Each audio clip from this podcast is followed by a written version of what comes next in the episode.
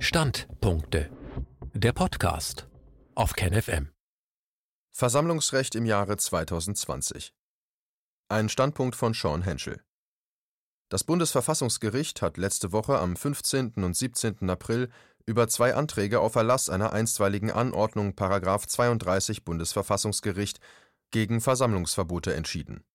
Es handelte sich dabei um zwei verschiedene Sachverhalte mit unterschiedlichen Problemen. Um schon zu Beginn einen wichtigen Punkt vorwegzunehmen: Das Bundesverfassungsgericht hat in den beiden Entscheidungen nicht entschieden, dass die betroffenen Versammlungen vorbehaltlos stattfinden müssen. Im Fall Gießen ging es darum, dass der von dem Versammlungsverbot Betroffene am vierten April zweitausendzwanzig mehrere Versammlungen unter dem Motto „Gesundheit stärken statt Grundrechte schwächen, Schutz vor Viren, nicht vor Menschen“ mit einer zu erwartenden Teilnehmerzahl von ungefähr dreißig Personen bei der zuständigen Behörde anmeldete. Nach einem erfolglosen Kooperationsgespräch verfügte die Oberbürgermeisterin der Stadt Gießen durch Bescheid vom neunten April zweitausendzwanzig, gestützt auf Paragraph fünfzehn Absatz eins Versammlungsgesetz, unter Anordnung der sofortigen Vollziehung ein Verbot der Versammlungen. Bei dem Bescheid in Form einer Verbotsverfügung handelt es sich um einen Verwaltungsakt. Ein Verwaltungsakt ist nach Paragraph fünfunddreißig Verwaltungsverfahrensgesetz, Zitat, „jede Verfügung, Entscheidung oder andere hoheitliche Maßnahme, die eine Behörde zur Regelung eines Einzelfalls auf dem Gebiet des öffentlichen Rechts trifft und die auf unmittelbare Rechtswirkung nach außen gerichtet ist“, Zitat Ende. Bei der Verbotsverfügung handelt es sich um einen für den Betroffenen belastenden Verwaltungsakt, weil dieser negativ in seine Rechte eingreift, in diesem Fall das Grundrecht auf Versammlungsfreiheit aus Artikel acht des Grundgesetzes. Es gibt aber auch begünstigende Verwaltungsakte, die für den Adressaten vorteilhaft sind, weil sie beispielsweise ein Subjekt öffentlichen Rechts oder einen rechtlich erheblichen Vorteil begründen oder bestätigen. Klassische Beispiele für begünstigende Verwaltungsakte sind Ernennungen, Bewilligungen und Erlaubnisse. Zudem gibt es Verwaltungsakte, die sowohl begünstigend als auch belastend sein können. Die Juristen sprechen hier von Verwaltungsakten mit Doppelwirkung. In diesem Zusammenhang wird gewöhnlich die Baugenehmigung genannt, die für denjenigen, der bauen will, vorteilhaft ist, für den Nachbarn aber möglicherweise nachteilig. Gegen einen belastenden Verwaltungsakt hat der Betroffene die Möglichkeit, Widerspruch einzulegen. In der Regel hat der eingelegte Widerspruch eine aufschiebende Wirkung, den sogenannten Suspensiveffekt. Die aufschiebende Wirkung des Widerspruchs bedeutet, dass bis zur endgültigen bzw. rechtskräftigen Entscheidung über den Rechtsbehelf der Verwaltungsakt nicht vollzogen werden darf. Im Fall Gießen hätte das Einlegen des Widerspruchs also grundsätzlich eine aufschiebende Wirkung zur Folge gehabt, sodass der Betroffene in der Zwischenzeit seine geplanten Versammlungen hätte stattfinden lassen können. Damit diese gesetzliche Regelung nicht greift, hat die Oberbürgermeisterin der Stadt Gießen die sofortige Vollziehung nach Paragraph achtzig Absatz zwei Nummer vier Verwaltungsgerichtsordnung angeordnet. Dies ist in den Fällen möglich, Zitat, „in denen die sofortige Vollziehung im öffentlichen Interesse oder im überwiegenden Interesse eines Beteiligten von der Behörde, die den Verwaltungsakt erlassen oder über den Widerspruch zu entscheiden hat, besonders angeordnet wird“, Zitat Ende. Daraufhin stellte der Betroffene einen Antrag auf Wiederherstellung der aufschiebenden Wirkung seines eingelegten Widerspruchs beim Verwaltungsgericht Gießen. Dieser blieb erfolglos. Gegen diese Entscheidung legte der Betroffene Beschwerde ein, die der Hessische Verwaltungsgerichtshof jedoch mit Beschluss vom vierzehnten April zweitausendzwanzig zurückwies. Erst als der Rechtsweg somit erschöpft war, reichte der Betroffene am vierzehnten April beim Bundesverfassungsgericht eine Verfassungsbeschwerde ein und beantragte zugleich durch einstweilige Anordnung gemäß Paragraph zweiunddreißig Absatz eins Bundesverfassungsgericht die aufschiebende Wirkung seines Widerspruchs, gegebenenfalls unter Auflagen, wiederherzustellen. Dieser Antrag auf Erlass einer einstweiligen Anordnung gegen das Versammlungsverbot war teilweise erfolgreich. Das Bundesverfassungsgericht stellte fest, dass, Zitat, „die Verbotsverfügung der Antragsgegnerin vom achten April zweitausendzwanzig den Antragsteller offensichtlich in seinem Grundrecht aus Artikel acht Grundgesetz verletzt“, Zitat Ende. Das Bundesverfassungsgericht stellte in seiner Entscheidung fest, dass die Versammlungsbehörde das durch Paragraph fünfzehn Absatz eins Versammlungsgesetz eingeräumte Ermessen bei der Entscheidungsfindung verkannt hatte. Eine Ermessensnorm erkennt man daran, dass das Gesetz von kann spricht. In Paragraph fünfzehn Absatz eins Versammlungsgesetz heißt es nämlich, Zitat, „die zuständige Behörde kann die Versammlung oder den Aufzug verbieten oder von bestimmten Auflagen abhängig machen. Zitat Ende. Eine Ermessensvorschrift räumt der Behörde einen gewissen Handlungsspielraum bei der Rechtsanwendung ein und ermöglicht dieser somit, im Einzelfall gerechter zu entscheiden. Allerdings verpflichtet eine Ermessensvorschrift die Behörde auch dazu, bei der Entscheidungsfindung den möglichen Handlungsspielraum zu berücksichtigen. Die Behörde muss also bei der Entscheidung mehrere mögliche Alternativen prüfen.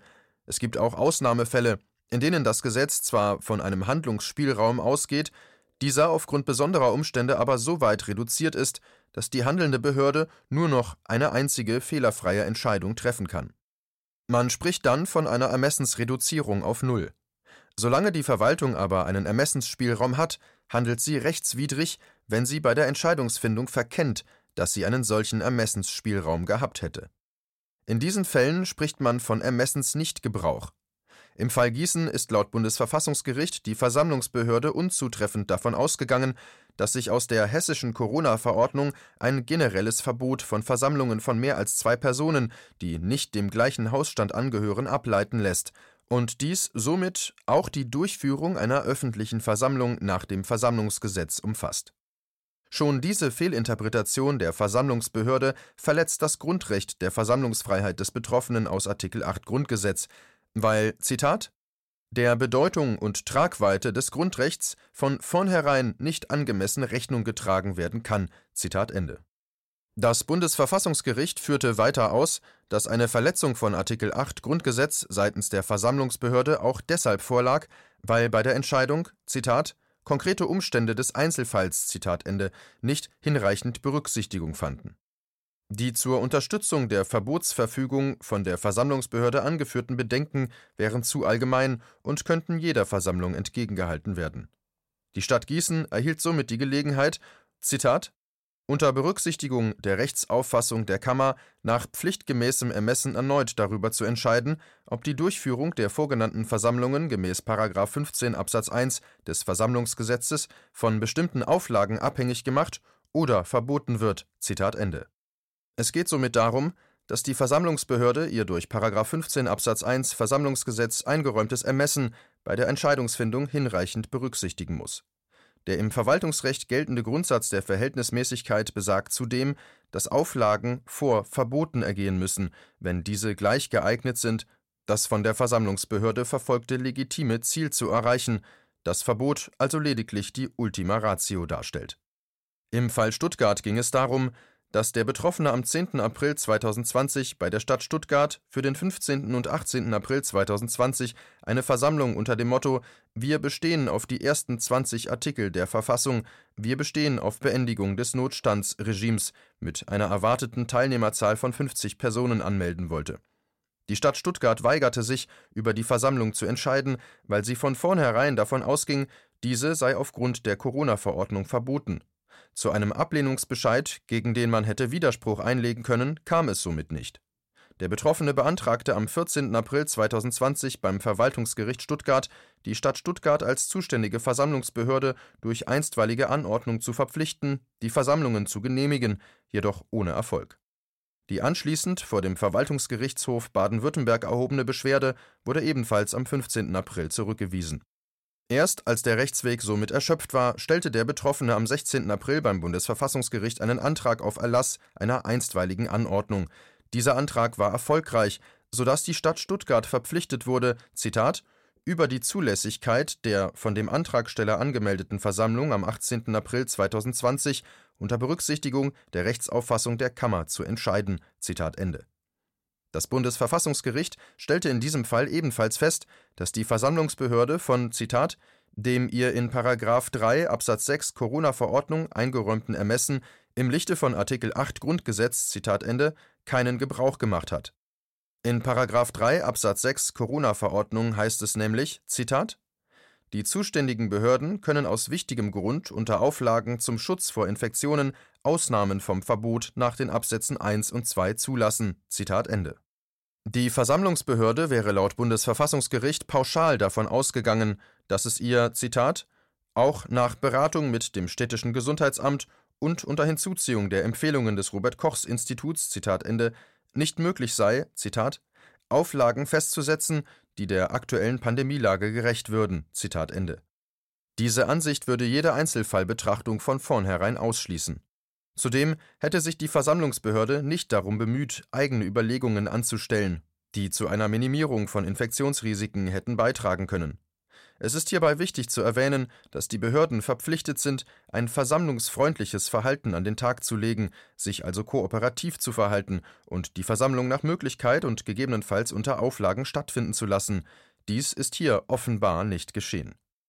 Das Bundesverfassungsgericht machte hier ebenfalls deutlich, dass, Zitat, pauschale Erwägungen, die jeder Versammlung entgegengehalten werden könnten, Zitat Ende, dem vom Gesetzgeber eröffneten Entscheidungsspielraum unter Berücksichtigung des Grundrechts der Versammlungsfreiheit aus Artikel acht Grundgesetz nicht gerecht werde.